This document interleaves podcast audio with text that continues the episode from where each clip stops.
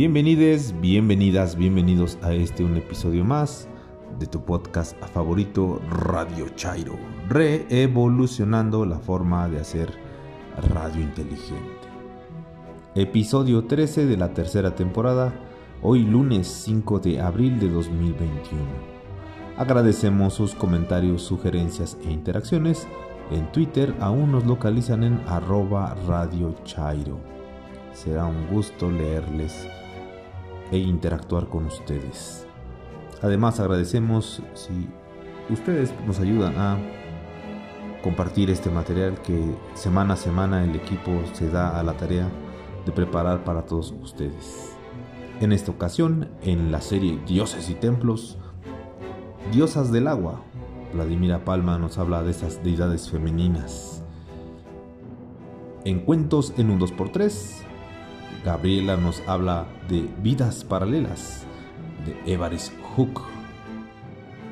En el más siniestro que, El Infierno, un tributo a Emiliano González. Y para concluir, en la reseña literaria, una novela de Mary Shelley clásica, Frankenstein. Sin más por el momento, comenzamos.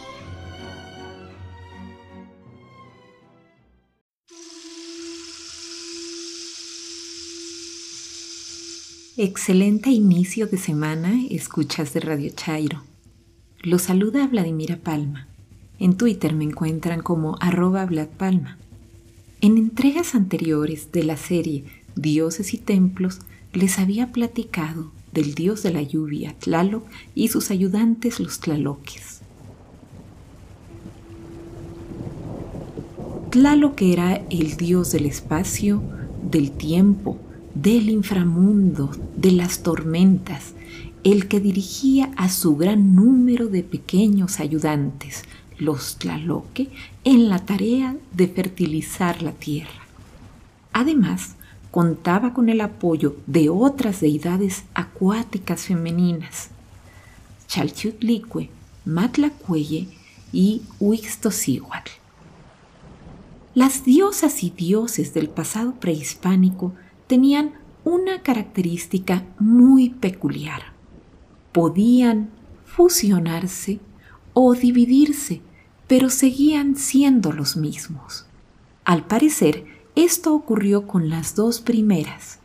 Incluso varios investigadores consideran que son la misma deidad, ambas consortes de Tlaloc y diosas del agua.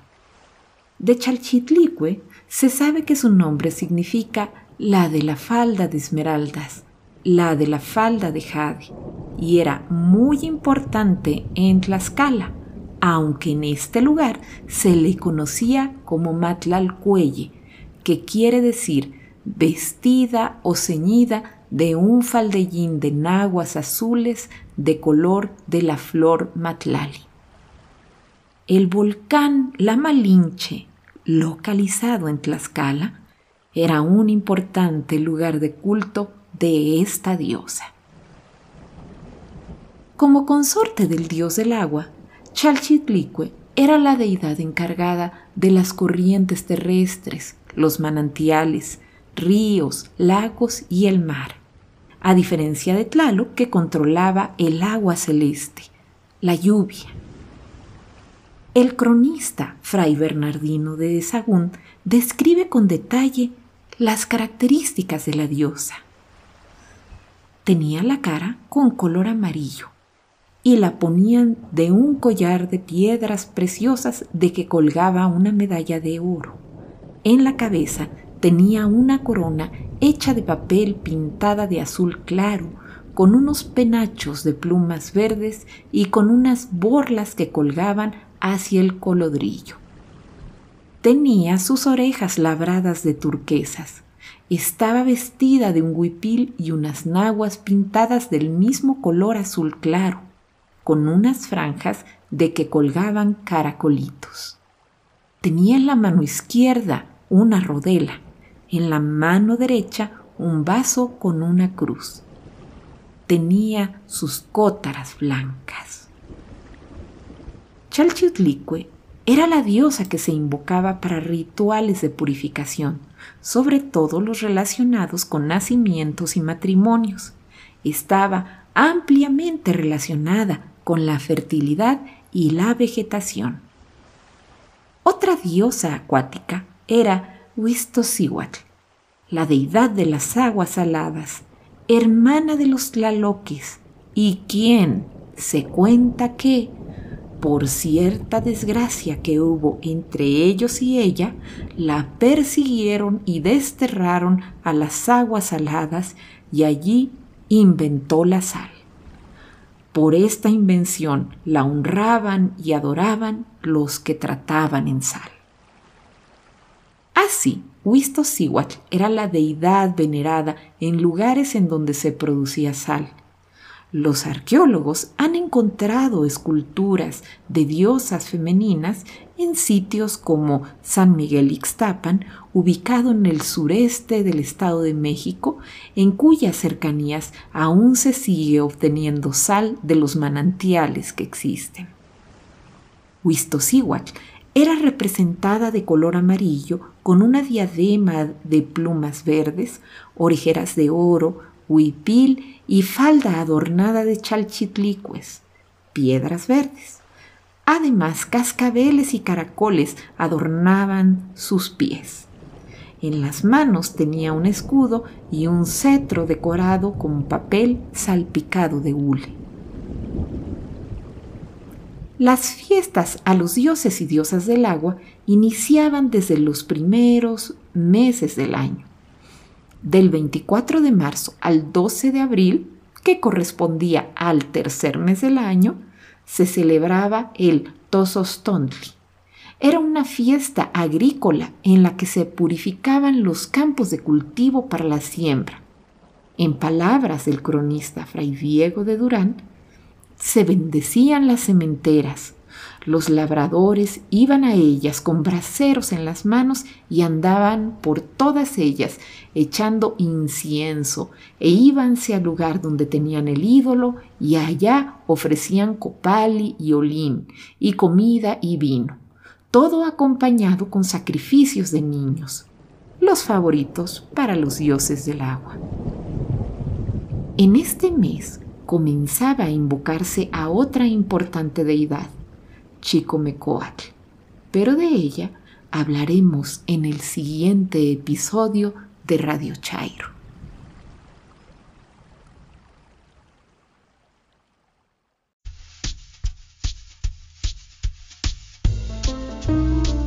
Hola, mi nombre es Gabriela, Gaby para los cuates y no cuates. Seguimos con la sección Cuentos en un 2x3.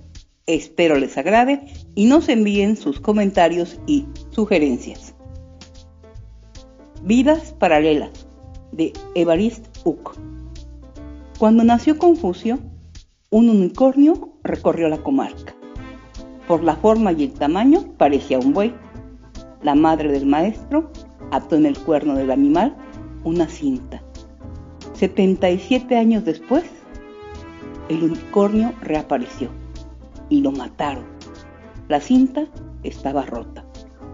Confucio dijo, el unicornio ha vuelto. Han pasado los años. El día de mi muerte está próximo.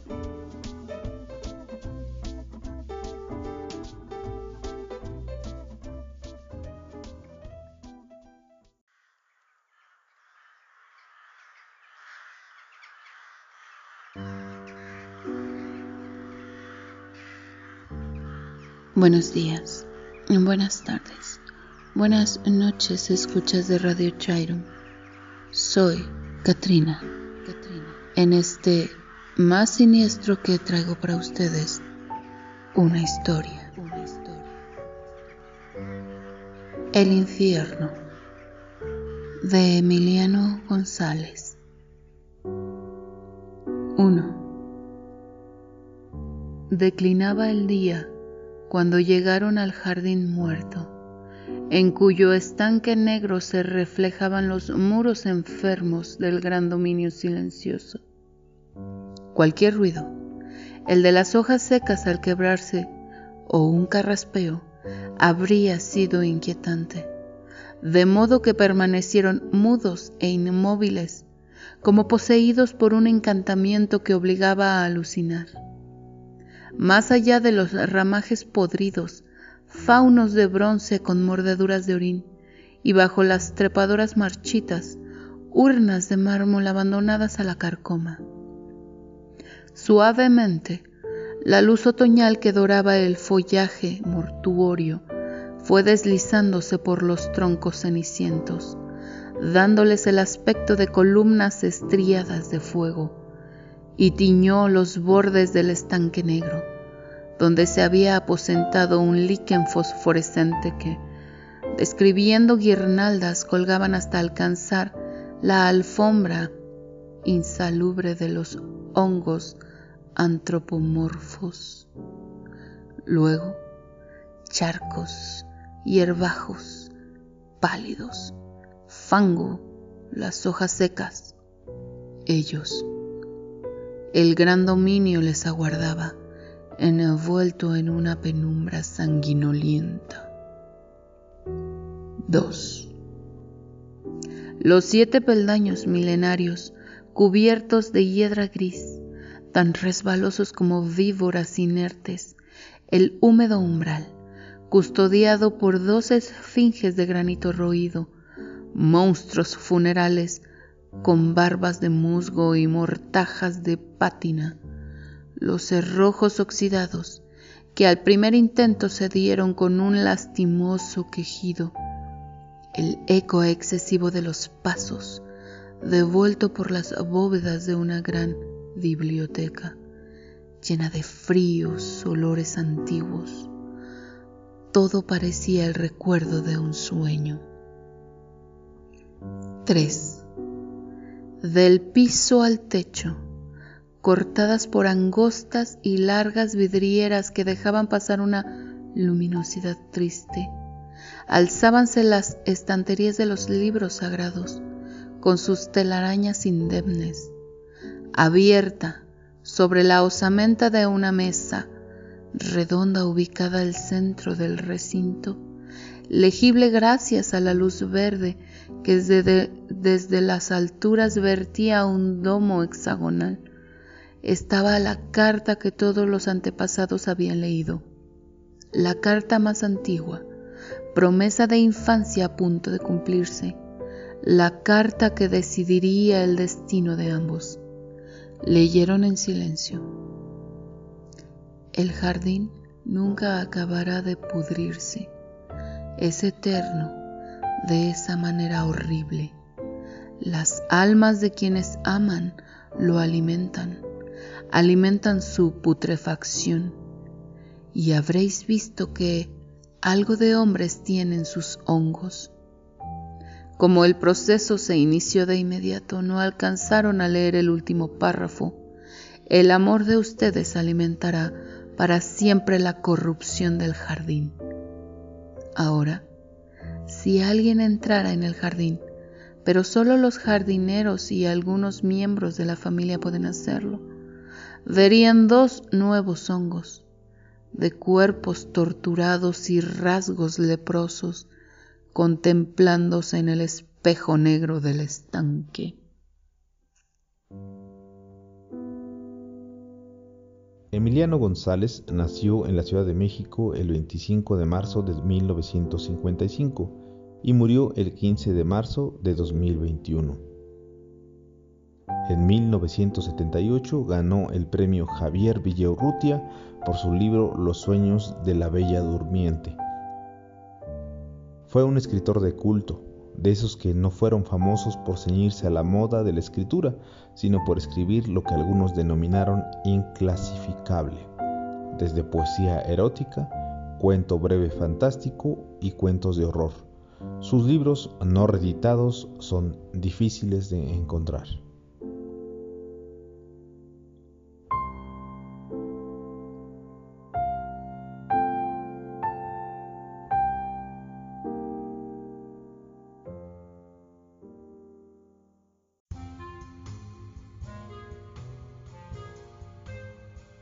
Hola, mi nombre es Gabriela. Gaby para los cuates y no cuates. Mi Twitter es arroba hipatiam con Y inicial, H después de la T y M final. Hoy voy a compartir con ustedes la biografía y fragmentos del libro que dio inicio a las historias de terror propiamente dicho. Y empezamos.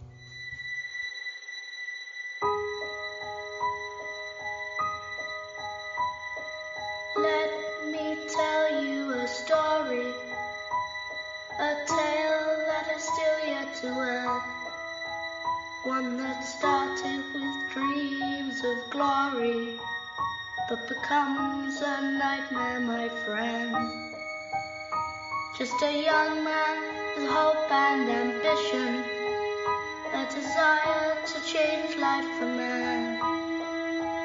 But when manners overwhelmed me, crashing down came my dreams and my plans.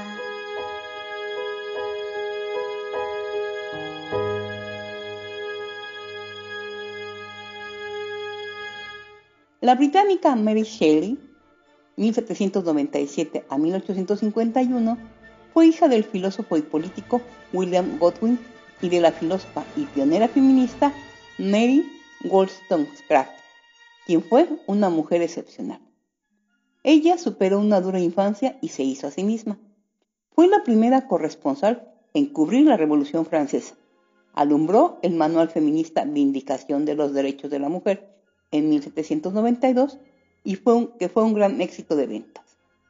Revolucionaria y transgresora, defendió a toda costa la independencia de las mujeres, que se encontraban completamente excluidas de la vida social en el siglo XVIII. Murió al dar a luz a la joven Mary, pero su defensa de los derechos de las mujeres y de la libertad fueron el espejo donde siempre se miró la joven, que a menudo acudía a escribir a la tumba de su madre. Nuestra autora, la joven Mary Shelley, se crió en un ambiente profundamente literario y bueno.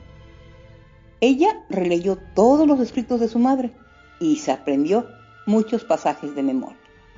Anheló aplicar sus principios, cumplir sus aspiraciones y sacar su legado de la sombra.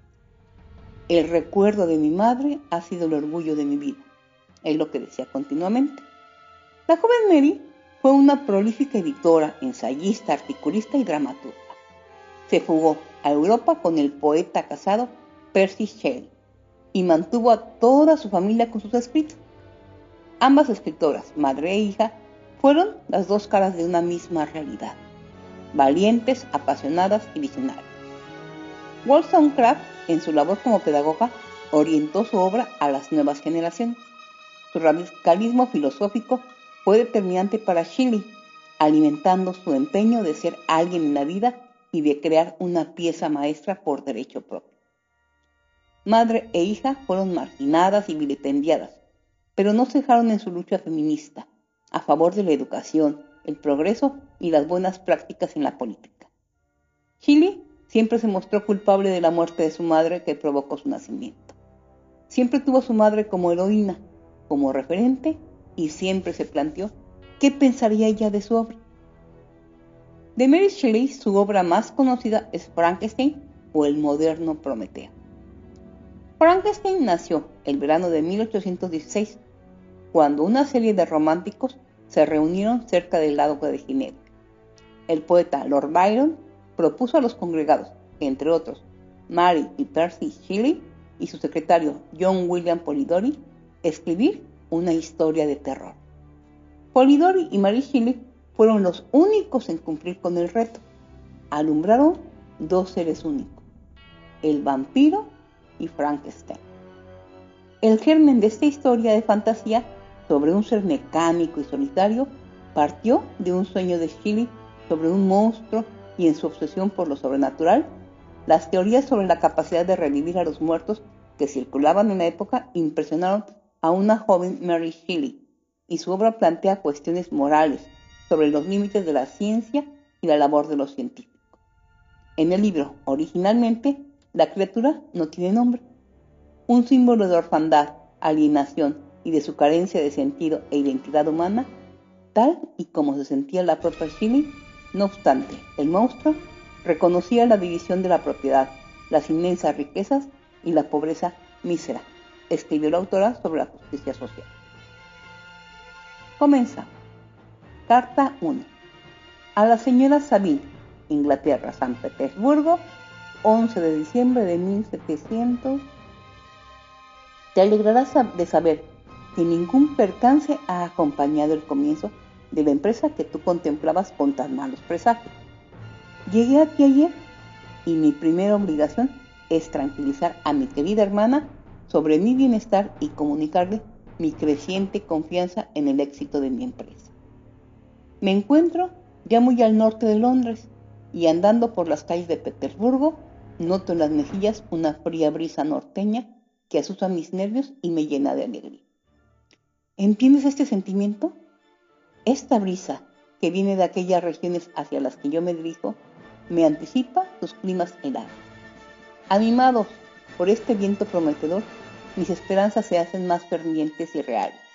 Intento, en vano, convencerme de que el polo es la morada del hielo y la desolación. Sigo imaginándomelo como la región de la hermosura y el deleite. Allí, Margaret, se ve siempre el sol, su amplio círculo rozando justo el horizonte y difundiendo un perfecto resplandor. Allí, pues, con tu permiso, hermana mía, concederé un margen de confianza a anteriores navegantes. Allí no existe ni la nieve ni el hielo, y navegando por un mar sereno se puede arribar a una tierra que supera, en maravillas y hermosura, cualquier región descubierta hasta el momento en el mundo habitado. Puede que sus productos y paisaje no tengan precedente, como sin duda sucede con los fenómenos de los cuerpos celestes de esas soledades inexploradas. ¿Hay algo que pueda sorprender en un país donde la luz es eterna? Puede que allí encuentre la maravillosa fuerza que mueve la brújula. Podría incluso llegar a comprobar mil observaciones celestes que requieren solo este viaje para deshacer para siempre sus aparentes contradicciones. Saciaré mi ardiente curiosidad viajando una parte del mundo, jamás hasta ahora visitada y pisaré, una tierra donde nunca antes ha dejado su huella el hombre. Estos son mis sueños y son suficientes para vencer todo temor al peligro o a la muerte e inducirme a emprender este laborioso viaje con el placer que siente un niño cuando se embarca en un bote con sus compañeros de vacaciones para explorar su río natal. Pero, suponiendo que todas estas conjeturas fueran falsas, no pueden negar el inestimable bien que podré transmitir a toda la humanidad hasta su última generación al descubrir, cerca del polo, una ruta hacia aquellos países a los que actualmente se tarda muchos meses en llegar, o al desvelar el secreto del imán, para lo cual, caso de que esto sea posible, solo se necesita de una empresa como la mía. Estos pensamientos han disipado la agitación con la que empecé la carta, y siento arder mi corazón con un entusiasmo que me transporta. Nada hay que tranquilice tanto la mente como un propósito claro, una meta en la cual el alma pueda fiar su aliento intelectual. Esta expedición ha sido el sueño predilecto de mis años jóvenes. Apasionadamente he leído los relatos de los diversos viajes que se han hecho con el propósito de llegar al Océano Pacífico Norte, a través de los mares que rodean el polo. Quizás recuerdes que la totalidad de la biblioteca de nuestro buen tío Thomas se reducía a una historia de todos los viajes realizados con fines exploradores. Mi educación estuvo un poco descuidada, pero fui un lector empedernido. Estudiaba estos volúmenes día y noche y al familiarizarme con ellos aumentaba el pesar que sentí cuando, de niño, supe que la última voluntad de mi padre en su lecho de muerte prohibía a mi tío que me permitiera seguir la vida de marino. Aquellas visiones se desvanecieron cuando entré en contacto por primera vez con aquellos poetas cuyos versos llenaron mi alma y la elevaron al cielo. Me convertí en poeta también y viví durante un año en un paraíso de mi propia creación. Me imaginé que yo también podría obtener un lugar allí donde se veneran los nombres de Homero y Shakespeare. Tú estás bien al corriente de mi fracaso y de cuán amargo fue para mí este desengaño. Pero justo entonces heredé la fortuna de mi primo, y mis pensamientos retornaron a su antiguo cauce. Han pasado seis años desde que decidí llevar a cabo la presente empresa. Incluso ahora puedo recordar el momento preciso en el que decidí dedicarme a esta gran labor. Empecé por acostumbrar mi cuerpo a la privación. Acompañé a los balleneros en varias expediciones al Mar del Norte y voluntariamente sufrí frío, hambre, sed y sueño. A menudo trabajé más durante el día que cualquier marinero, mientras dedicaba las noches al estudio de las matemáticas, la teoría de la medicina y aquellas ramas de las ciencias físicas que pensé serían de mayor utilidad práctica para un aventurero del mar. En dos ocasiones me enrolé como segundo de a bordo en un ballenero de Groenlandia y ambas veces salí con éxito. Debo reconocer que me sentí orgulloso cuando el capitán me ofreció el puesto de piloto en el barco y me pidió reiteradamente que me quedara ya que tanto apreciaba mi servicio. Y ahora, querida Margaret, ¿no merezco llevar a cabo alguna gran empresa? Podía haber pasado mi vida rodeado de lujo y comodidad, pero he preferido la gloria a cualquiera de los placeres que me pudiera proporcionar la riqueza. Si tan solo una voz alentadora me respondiera afirmativamente. Mi valor y mi resolución son firmes, pero mis esperanzas fluctúan y mi ánimo se deprime con frecuencia. Estoy a punto de emprender un largo y difícil viaje cuyas vicisitudes exigirán de mí todo mi valor. Se me pide no solo que levante el ánimo de otros, sino que conserve mi interés cuando ellos flaqueen. Esta es la época más favorable para viajar por Rusia. Vuelan sobre la nieve en sus trineos, el movimiento es agradable y a mi modo de ver, mucho más cómodo que el de los coches de caballos ingleses. El frío no es extremado. Si vas envuelto en pieles, atuendo que yo ya he adoptado. Hay una gran diferencia entre andar por la cubierta y permanecer sentado inmóvil durante horas, sin hacer el ejercicio que impediría que la sangre se te hiele materialmente en las venas. No tengo la intención de perder la vida en la ruta entre San Petersburgo y Arcángel. Partiré hacia esta última ciudad dentro de dos o tres semanas y pienso apretar allí un barco, cosa que me será fácil si le pago el seguro al dueño. También contrataré cuantos marineros considere precisos de entre los que están acostumbrados a ir en balleneros. No pienso navegar hasta el mes de junio. Y en cuanto a mi regreso, querida hermana, ¿cómo responder a esta pregunta? Si tengo éxito, pasarán muchos meses, incluso años, antes de que tú y yo nos volvamos a encontrar. Si fracaso, me verás o muy pronto o nunca. Hasta la vista, mi pequeña y excelente Margaret. Que el cielo te envíe todas las bendiciones y a mí me proteja para que pueda atestiguarte una y otra vez mi gratitud por todo tu amor y tu bondad. Tu afectuoso hermano, Robert Walton. Carta 2 a la señora Sabine, Inglaterra, Arcángel, 28 de marzo de 1700. Qué despacio pasa el tiempo rodeado como estoy de nieve y hielo. Sin embargo, he dado ya un segundo paso hacia la realización de mi empresa. He fletado un barco y estoy ocupado en reunir la tripulación. Los que ya he contratado parecen hombres en quienes puedo confiar e indudablemente están dotados de invencible valor. Tengo, empero, un deseo aún por satisfacer y este vacío me acuse ahora de manera terrible. No tengo amigo alguno, Margaret. Cuando arda con el entusiasmo del éxito, no habrá nadie que me comparta mi alegría. Si soy víctima del desaliento, nadie se esforzará por disipar mi desánimo. Podré plasmar mis pensamientos en el papel, cierto, pero es un pobre medio para comunicar los sentimientos. Añoro la compañía de un hombre que pudiera compenetrarse conmigo, cuya mirada respondiera a la mía. Me puedes tachar de romántico, querida hermana, pero he hecho muy en falta a un amigo. No tengo a nadie cerca que sea tranquilo a la vez que valeroso, culto y capaz, cuyos gustos se parezcan a los míos, que pueda aprobar o corregir mis proyectos. Qué bien enmendaría un amigo así los fallos de tu pobre hermano. Soy demasiado impulsivo en la ejecución y demasiado impaciente con los obstáculos, pero aún me resulta más nocivo el hecho de haberme autoeducado. Durante los primeros 14 años de mi vida, corrí por los campos como un salvaje y no leí nada salvo los libros de viajes de nuestro tío Thomas. A esa edad, empecé a familiarizarme con los renombrados poetas de nuestra patria. Pero no vi la necesidad de aprender otras lenguas que la mía, hasta que no estaba en mi poder el sacar los máximos beneficios de esta convicción. Tengo ahora 28 años y en realidad soy más inculto que muchos colegiales de 15.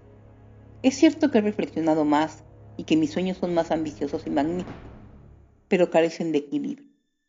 Como dicen los pintores, me hace mucha falta un amigo que tuviera el suficiente sentido común como para no despreciarme por romántico y que me estivara lo bastante como para intentar ordenar mi mente.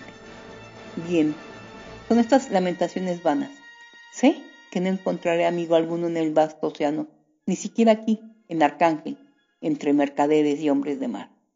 Sin embargo, incluso en estos rudos corazones laten algunos sentimientos, extraños a la escoria de la naturaleza humana.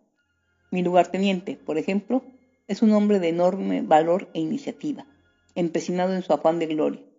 Es inglés, y aunque lleno de prejuicios nacionales y profesionales, jamás limados por la educación, retiene algunas de las más precisas cualidades humanas. Lo conocí a bordo de un ballenero, y al saber que se encontraba en esta ciudad sin trabajo, no tuve ninguna dificultad para persuadirlo de que me ayudara en mi aventura. El capitán es una persona de excelente disposición y muy querido en el barco por su amabilidad y flexibilidad en la disciplina. Tanto es la bondad de su naturaleza que no quiere calar. Deporte favorito aquí, casi la única diversión, porque no soporta derramar sangre. Es además de una heroica generosidad. Hace algunos años se enamoró de una joven rusa de familia relativamente acomodada. Tras hacerse con una considerable fortuna por la captura de navíos enemigos, el padre de la joven dio su consentimiento al matrimonio. Él vio a su prometida una vez antes de la ceremonia. Bañada en lágrimas, se le arrojó a los pies y le suplicó que la perdonara, a la vez que le confesaba su amor por otro hombre, con el cual su padre nunca consentiría que se casara, ya que carecía de fortuna. Mi desprendido amigo tranquilizó a la suplicante muchacha, y en cuanto supo el nombre de su amado, abandonó al instante su galanteo. Había ya comprado con dinero una granja en la cual pensaba, pasar el resto de su vida, pero se la cedía a su rival, junto con el resto de su fortuna, para que pudiera comprar algunas reses. Él mismo solicitó del padre de la joven el consentimiento para la boda, mas el anciano se negó, considerándose en deuda de honor con mi amigo, el cual, al ver al padre en actitud tan inflexible, abandonó el país para no regresar hasta saber que su antigua novia se había casado con el hombre a quien amaba. Qué persona tan noble, exclamará sin duda. Y así es, pero desgraciadamente ha pasado toda su vida a bordo de un barco y apenas tiene idea de algo que no sean las maromas y los obenques. Mas no pienses que él me queje un poco, o crea que quizá nunca llegue a conocer el consuelo para mi tristeza. Significa que titubeo en mi decisión. Esta es tan firme como el destino mismo y mi viaje se ve retrasado tan solo porque espero un tiempo favorable que me permita zarpar. El invierno ha sido tremendamente duro, pero la primavera promete ser buena e incluso parece que se adelantará, de modo que quizás pueda hacerme a la mar antes de lo previsto. No actuaré con precipitación. Me conoces lo suficientemente bien como para fiarte de mi prudencia y moderación, cuando tengo confiada la seguridad de otro. No puedo describirte la emoción que tengo ante la proximidad del comienzo de mi empresa. Es imposible transmitirte una idea de la tremenda emoción, mezcla de agrado y de temor, con la cual me dispongo a partir. Marcho hacia lugares inexplorados, hacia la región de las plumas, la nieve, pero no mataré a ningún albatros. Así que no temas por mi suerte. Te encontraré de nuevo tras cruzar inmensos mares y rodear los cabos de África o América. No me atrevo a esperar tal éxito, y no obstante, no puedo soportar la idea del fracaso. Continúa aprovechando toda oportunidad de escribirme. Puede que reciba tus cartas. Si bien hay pocas esperanzas, cuando más las necesite para animarme. Te quiero mucho. Recuérdame con afecto y si no vuelves a saber de mí, tu afectuoso hermano, Robert Walton. Hasta aquí nos detenemos en este diario o en esta recolección de cartas con las que inicia esta gran obra. La que los conmino a que la lean y nos den sus comentarios y sugerencias. Si tienen alguna recomendación, envíenla y trataré de complacerla. Gracias.